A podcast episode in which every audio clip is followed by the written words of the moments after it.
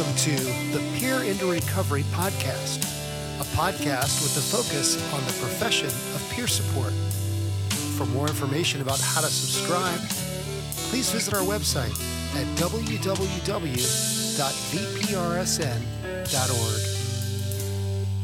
Hey, everybody, welcome to another edition of Peer into Recovery podcast. My name is Chris Newcomb. I'm your host, and today we have a great guest. Her name is Sarah McFarland. And Sarah is the founder of the Learning and Integrating New Knowledge and Skills Center, Inc., which is LINKS, L I N K S. It's a nonprofit organization that provides support services to families caring for children diagnosed with mental illness. Sarah uses her lived experience to encourage individuals from diverse backgrounds to move from hopelessness to wholeness. She's a certified trauma professional, a certified personal medication coach, also a registered peer recovery specialist and resilience practitioner. Her professional experience includes as a CASA volunteer, an advocate for sexual trauma services and domestic violence prevention. She devotes much of her time to advocate for survivors of childhood abuse and neglect. Sarah is an active member, advocate, and facilitator, and former board member of NAMI, the National Alliance on Mental Illness. Sarah, how are you doing today? I am doing wonderful, Chris, and so glad to be here. Thanks for the invite. You're absolutely welcome. I'm glad you came on. And for those of you listening, Sarah and I go back a couple of years. We met at uh, the 72 hour DBHDS training um, back in, I think it was 2016. Is that right? That is correct and we uh, hit it off and have stayed in touch since then. And uh, at the recent year of the Peer Conference, we got to reconnect. And uh, so happy to have you on the program today. So we can go ahead and get into it. We'd like to hear your story of origin and how you uh, receive services, peer services yourself, and then what you're doing now, working um, as an independent contractor for Hype, I believe it is. Is that right? That is correct. Yes. And then also what you're doing at the LINKS Center um, and then our overall arching theme is going to be talking about race as it relates to being uh, a peer recovery specialist and a woman of color. So your your trials and triumphs and uh, how that is your experience. So why don't you uh, get us started? Tell us about how things got started for you. So how things got started for me. Uh, my wellness journey began, I would say, in 2014. Uh, my daughter was having some challenges as she was, you know, at the beginning stages of puberty, uh, having some emotional ups and downs, uh, some challenges in schools with bullying. So she transferred and, you know, was at a different school. Uh, the transfer really didn't help. It just really solidified the fact that she was the outsider in her mind, and she really struggled with that. And as a parent, um, I didn't know how to help her manage her emotions. I didn't know how to support her uh, because I was raised by my grandparent with a lot of support from my great grandparents. So I think I had a lot of their um, way of viewing the world, my worldview was kind of jaded by dictatorship. So whatever I say and whatever I tell you to do, you do. And there's no real communication between the two of us concerning um, what your needs are and how to address what your needs are. So I think I compounded her trauma. Um, I didn't know it at the time. I just thought I was doing what was best for her by just letting her know that I, I did hear what she was saying and what was going on. And it really wasn't until she started to have like um, the depression symptoms that I was like, okay, this is not just some children bullying her at school and she's not feeling well because of it. It's like it's really impacting her mental wellness. She is depressed, she is anxious, she and it's it's not just puberty because I was really thinking it was the onset of puberty that had her really emotional and moody. But I think it was a combination of both of those things looking back. So um, she struggled uh, tremendously. Um, there were a couple of stays in the hospital. Um, she got involved with the juvenile justice system. And that's kind of when things changed for me. Uh, from being a parent trying to help a child manage her mental health challenges to me having to look at my own upbringing and address some of the things that were now presenting themselves to me. Uh, for example, she was hanging out with some kids that I didn't agree with, so she was breaking curfew, coming in the house late. We were having a lot of arguments between the two of us. And at that time, she was already uh, prescribed medication and was court ordered to take this medication. And when she broke curfew this particular night, you know, I began to fuss at her about not listening, not obeying the house rules. And in return, um, she took her medication, all of it in its entirety. And we went to the hospital. And as they began to, you know, help her get the medication out of her, I kind of was transported in time back to a time when my brother had attempted suicide and got me to assist him by giving him the water and finding the paper for him to write the note and being instructed to give the note to my mom at a particular time. I was eight years old. Um, I didn't know how to ti tell time really well, but I vividly remember him telling me when the large hand gets on this number, then you can go let mom know what's going on. Uh, so even though my daughter was in crises and needed stabilization at that moment, I wasn't even present. I was back on the porch watching the paramedics pump my brother's stomach. And that's when I knew it wasn't just about what was going on with my daughter, it was about a lot of generational stuff that no one ever talked about and needed to be talked about. So I was working at a behavioral health center. I went into my supervisor and I said, um, I had a flashback last night. It was my very first one uh, that I can recall, and I need some help. And she directed me to the employee assistance program. And from there, I had a couple of appointments set up, and I began to not share my story. you know, she asked me a series of questions. You know, she probed a little bit. She was very respectful and made it easy for me to share, but there was a lot of shame there. So I couldn't tell her the things that had gone on uh, in my life. Um, I was not transparent. So I kind of, you know, went to those first five sessions, uh, considered myself well because I could say I went to therapy and didn't go back again for a few years when another set of family events took place and some stuff came up again. And I was like, okay, the only way I'm going to be able to help my kid is if I really help myself. And I started therapy and I got really honest and was confused and angry and mad in cycles that kept repeating itself confused, angry, and mad. Um, but then after a while, when certain things in life would present themselves, I saw that I was approaching it differently and I could see it from a different perspective. So I knew the therapy was really working. Yeah, and so you know you ease into it because it's scary and shame and or guilt show up. And but there it sounds like through the trouble that your daughter was going through were the seeds of your work as a peer and receiving peer services even though it was you know it may have started with therapy it started with your boss you know mm-hmm. and and that's where it begins people with lived experience and um, so uh, we met in 2016 and so what time frame was this you were talking about with your with your daughter and, and when you started you know getting into peer help for yourself and whatnot I say 2014 because that's really when I started my work, the serious work. Uh, my daughter's issue started in 2004. She was 14 years old. A lot of fours in there. But um, so, yeah, it was right around 2014.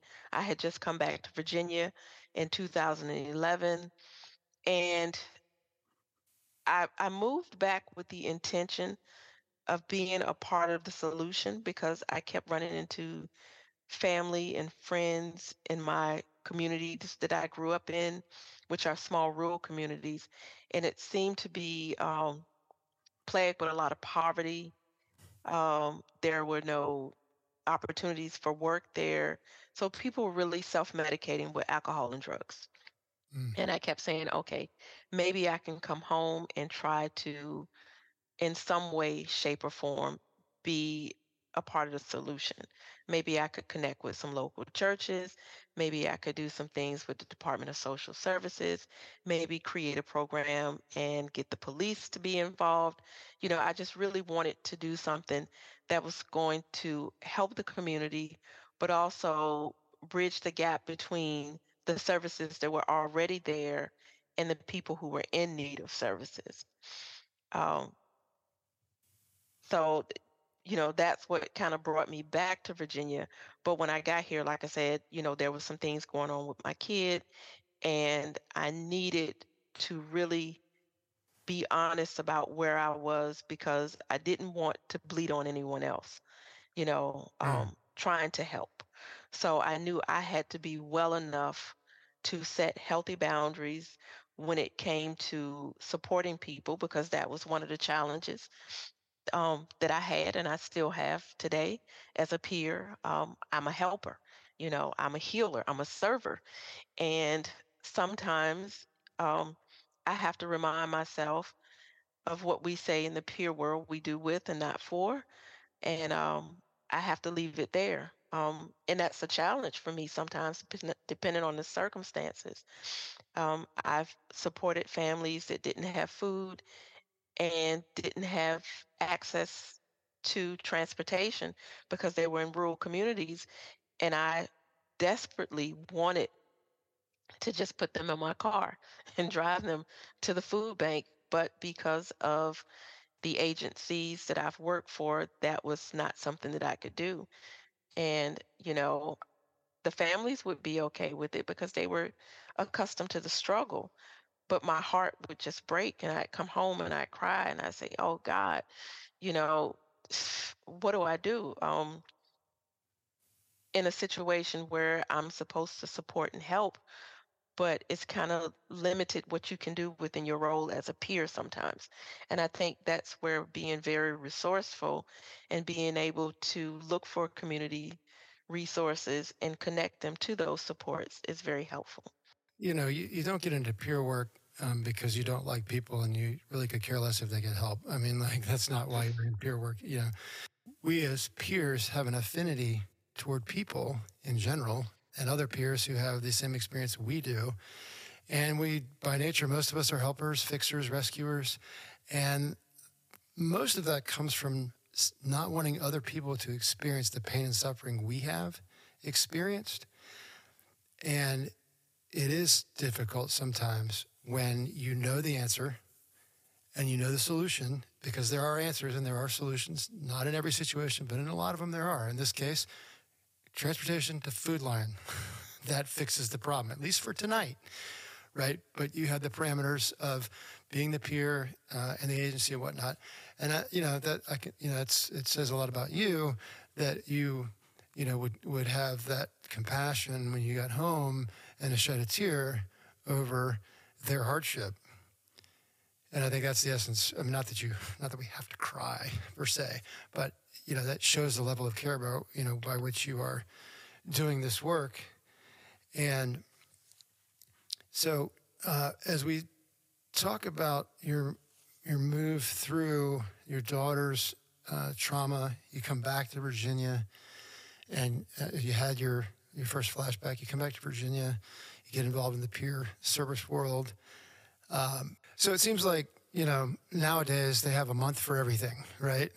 They have like ice cream month. They have like uh, take a nap month, um, and then they have more serious months, which are important as well. You know, cancer awareness and awareness for this, that, or the other. And July was BIPOC awareness. For those of you who aren't familiar with the term, it's Black, Indigenous, People of Color, and we're in August now. It's not that the awareness only happens July 1 through July 31st, and then oop, we're done till next year. You know, that's not the case. And so, as we think about the context of of what you've been doing in the peer world, um, I'd like to take a look at it through the lens of, of BIPOC. So, as I was saying, BIPOC stands for Black, Indigenous, People of Color. What what does that term mean for you, and how do you identify with that term? What does that term mean to me? Um, I think we are living in a day and age when everything needs to be assigned something um, to make it unique and um, identifiable in the midst of everything else that's going on. So I'm okay with the fact that culturally there is a acronym that kind of puts us all together in terms of people of color. But as a person of color, it's really important to me to stress the fact that even though we are similar in a way that we've been marginalized, we as Black people in America have our own fight still. And as a Black woman in America, there is still a lot to be said about what is going on within the culture and in terms of mental health, substance use, you know, that's a whole different fight, you know, um, getting services, having access to services, um, meeting the criteria for services, um, especially if you're in a small rural community. There are a lot of barriers there. Um, and there's not a lot of access um, just based on the BIPOC community. And then again, like I said, breaking it down to being black and then being a woman and then living in poverty in a small, in a rural community has so many barriers. And that is part of, uh, when I look at it, that is what I see, all encompassing that particular struggle for women of color who have challenges with substance use disorder and mental illness, or both, dual diagnosed, that are in poverty stricken communities that just don't have access to the support that they need. Yeah, I don't know if that answers the question, but that's kind of what I think about when I think about the BIPOC community, how it l- kind of groups everyone together. But I see that there, even though we're identified as a group of people, there are still individual struggles for each person that is represented in that group of people. Right. Individuality in, in tandem with the collective. Yes. Because none of us are the same. And so we all have different struggles, and we can have overarching identification or I don't like the word categorization, but, but uh, like attributes that, that can uh, inform a group of folks, but it doesn't lose the individuality and the experience thereof. So, speaking of the individuality, was there a time that you first became aware of the identity of a woman, person of color in your life? Was there a time where you went, okay, I'm this, and what does this mean? Good, bad, right, or wrong, and different. And it may not have happened. I don't know. yeah, it happened uh, from the womb. okay. I mean, I can I, I, can say when I you know as a redhead when I noticed it, but but it's not about me. well, I'd like to say this, and I'm speaking from my own lived experience, and I know that there are other Black people who have similar experience, um, especially from the same economic background. Um, from the time that I can remember, the earliest memories I have, it was taught to me that I was a black person. You know, um, I knew that I was black before I knew that I was girl, really, um, because my grandparents, my uncles that were there that were helping to raise me, the community that I grew up in um, was a black community. There were no white people, um, except for another part of town. So, you know, but within my block, a couple of blocks over each direction, there were no white people from zero to 10 years old. Um, and then we moved to another community at age 10, and I stayed there until 18.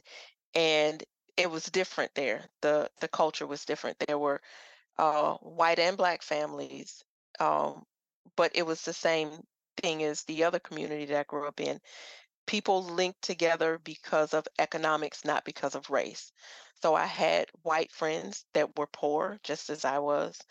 Um, and it wasn't a division because of race, it was a division because of class and finances. Um, And I think race played a lot in it because the people who had more, uh, the business owners, the people who had the better jobs, were always people that did not look like us.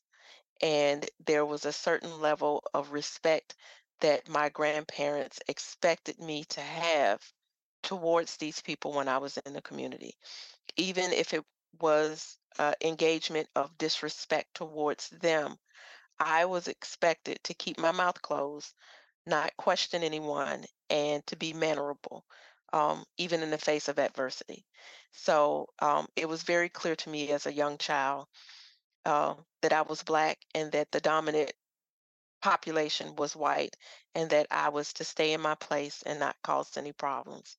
Um, later, when I became a young woman, it was really stressed to me that I should not be angry, I should not raise my voice, I should not act unseemly because, again, the dominant race in the culture is expecting me to behave this way, is what I was told by my grandparents. They expect you to act unseemly. So you better be on your P's and Q's. You cross every T, dot every I, and you better work twice as hard because your skin color is a barrier to employment, to education, to economics, you know, just across the board. So I was really taught to labor with my hands to guarantee that no matter what happened in the world, I would always know how to put a seed in the ground and have food on the table and to live a very minimalistic and simple lifestyle to guarantee that I would survive no matter what happened in the world. So, yeah, it, it, you're dealing with a situation where it's not even about, oh, let's see how successful I can be and make lots of money or have this prestige or all that. It's just, I just need to make sure I got food on the table because at this point, what I'm being told as a child is it's a very dangerous world. And there are people that look like this who don't like people like me who look like this. And things can go south real quick. And so I better act, quote unquote, a certain way uh, for safety.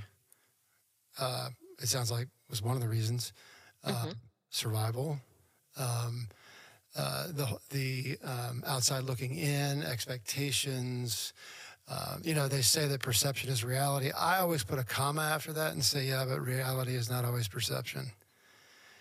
So it's interesting how when we look at race, we may see someone of a different color, shade, or tone and think in our head, that person is boom, boom, boom, boom, boom. And really they're boom, boom, boom, boom, boom. And it could be they're really, really nice in your mind, like, nope, not so much when you meet them, or they're really, really mean. And then, no, actually, they're really, really nice, you know. And it's, it's, um, it's a shame in our world that we see in color in the sense that it divides and it comes with presuppositions of character and opportunity and resources and all that sort of stuff. We, I think we forget, you and I have talked about it, uh, about the common thread of humanity. But having that common thread doesn't, in any way, shape, or form, lessen the experience or struggle that you're talking about. It doesn't. It doesn't make. It doesn't make it an excuse. Would you agree? Yes, I agree. And I think sometimes it intensifies the struggle, which brings us back to the question of our mental wellness and how well we're going to survive and how we're going to manage when we feel that not only when we just feel that there are no resources or support, but there actually are no resources or supports because of particular barriers. Um, like I said, I have a very tender spot for rural communities. I grew up in a town that had one traffic light. And even now, um, you and I are on two different sides of town and we have technology and we're accessing, you know, um, the Zoom and, you know, we're having a, a conversation and creating a podcast, but there are people that are in that small community that don't have internet access that will never be able to hear this. Or if they do have access to Medicaid. They may have a Medicaid phone, but because of where they live, the internet connection is bad. you know?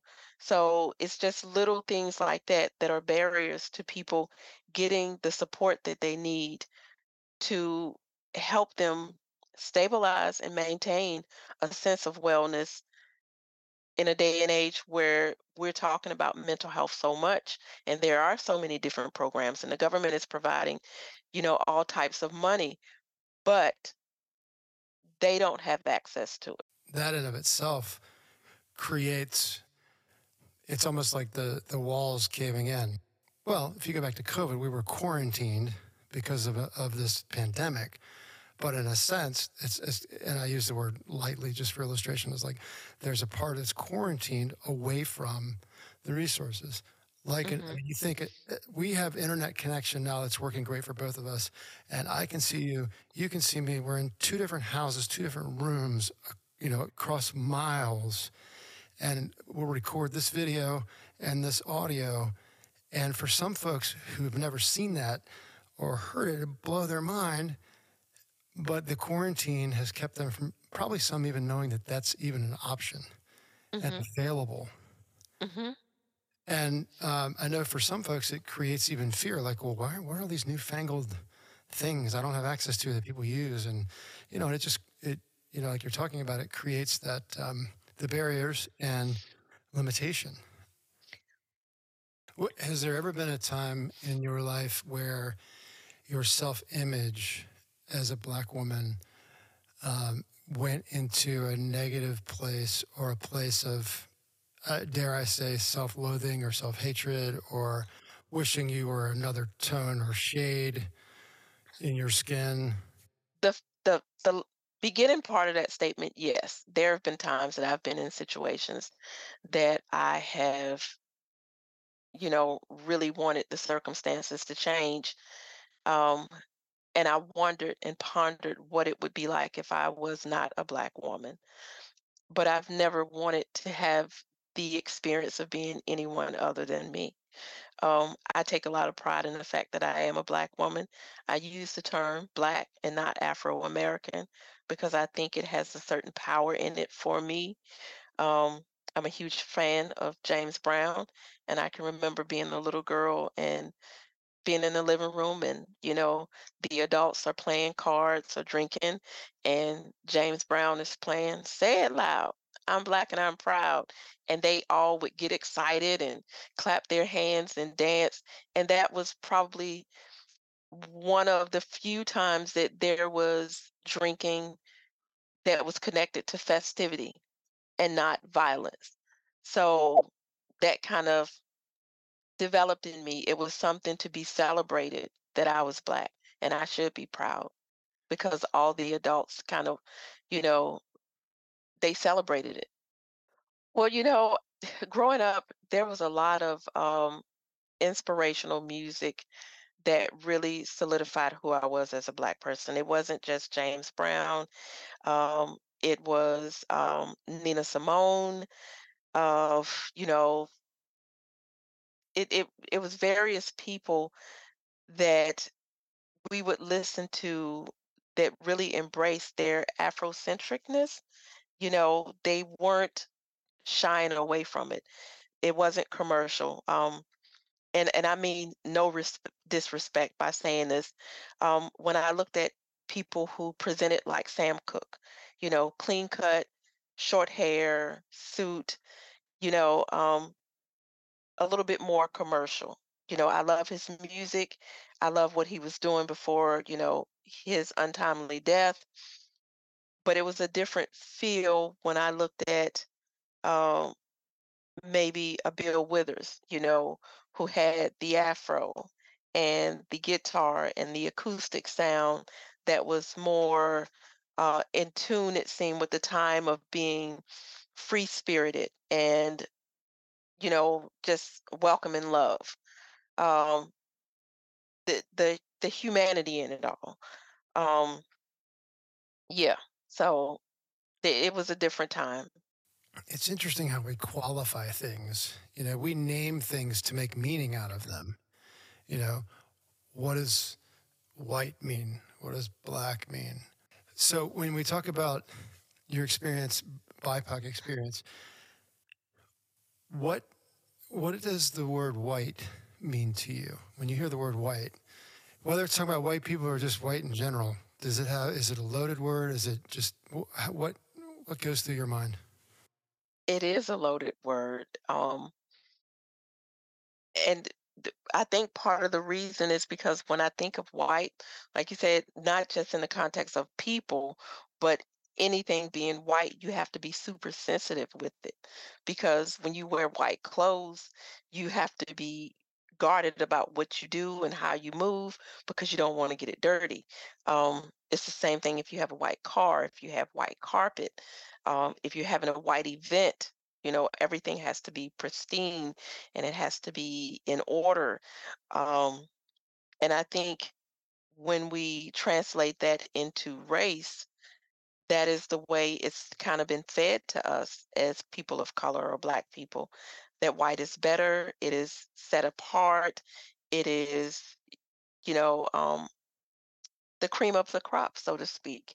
Um, and you should aspire to be that way. Um, not directly as individuals, but as a collective. My grandparents never said to me that I was less than or not as worthy because I was black, but that the world would perceive me as that way uh, they were clear in that, that letting me know that I am a unique, beautiful, strong, independent person, a woman um, who could do great things, but the world would not see me that way because it is ruled by white men. And I should be very cautious and stay in my place. When you you mentioned earlier about, you know, the the white folks and the white man that you have to be cautious. What is it like to be on a podcast about race and talking about being a woman of color and being interviewed by a white guy? Which is a loaded question, but we're talking about we're talking about important things, and I think it's a fair question as we talk about these things. What is it like? Um, the experience itself is very comfortable for me because I'm comfortable with you. I can't say that I would have that same experience if it was a different white guy, to be completely honest.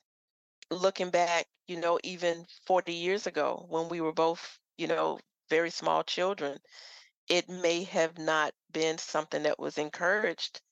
Even, you know, just having a play date, that was something that wouldn't have happened in my community.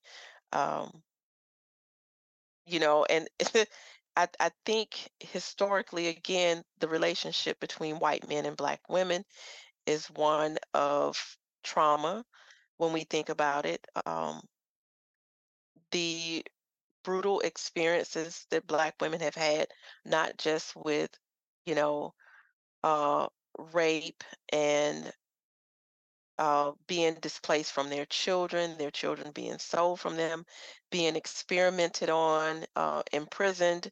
Uh, you know, all of those things play a, a, a, a role in, I think, the relationship between Black women and white men. I, I guess, you know, it's very complex, you know, because it's a lot of layers to it, you know, mm-hmm. and when I examine it, you know, it just kind of brings me back to my baseline, which is this I feel safe with you. I can have a conversation with you. And there are other white men that are in my circle of peers and friends that I equally feel safe with, that I can share intimate details about my life and my recovery process that I can call on for support. And I know that I am going to be supported in a healthy, uh, meaningful way that is going to be mutual for both of us. And for me, as a white guy doing the interview with a black woman and asking questions about race, is with you personally not that uncomfortable because of the things you mentioned as friends and etc. It is uncomfortable in one sense because I feel that how I have to phrase the question so that it is um, how do I say it? Uh, not white. I mean, for lack of a better way to put it. And if there was one thing you could say to white peers and you knew they would hear you and they would listen and they wouldn't come back with any kind of retort or anything, you could just say it and they'd hear it, what would that be? I think historically, there have been uh, what we called abolitionists to now we call allies. I think there has to be some connection there to the past trauma and the present trauma and forming some kind of relationship where there's an exchange of what is happening and what is needed to happen. And I think continuing to have conversations and build relationships that are based on mutuality, that changes our worldview, that opens us up to more compassion and sensitivity is what we need. Sarah, thanks so much for being on the program today. We've covered a lot of ground uh, from your identity as a woman of color and how that has uh, affected the trials and tribulations of your life as uh, a human being first and as a peer recovery specialist. And I just want to thank you for your vulnerability today. I know it's going to be impactful to those who listen. I want to thank our listeners for listening to the Peer into Recovery podcast, which is brought to you by the Virginia Peer Recovery Specialist Network and Mental Health America of Virginia.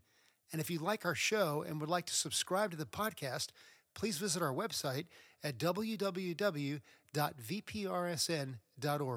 and please leave us a brief review on iTunes. In the meantime, please take care of yourselves, everyone. We'll see you soon.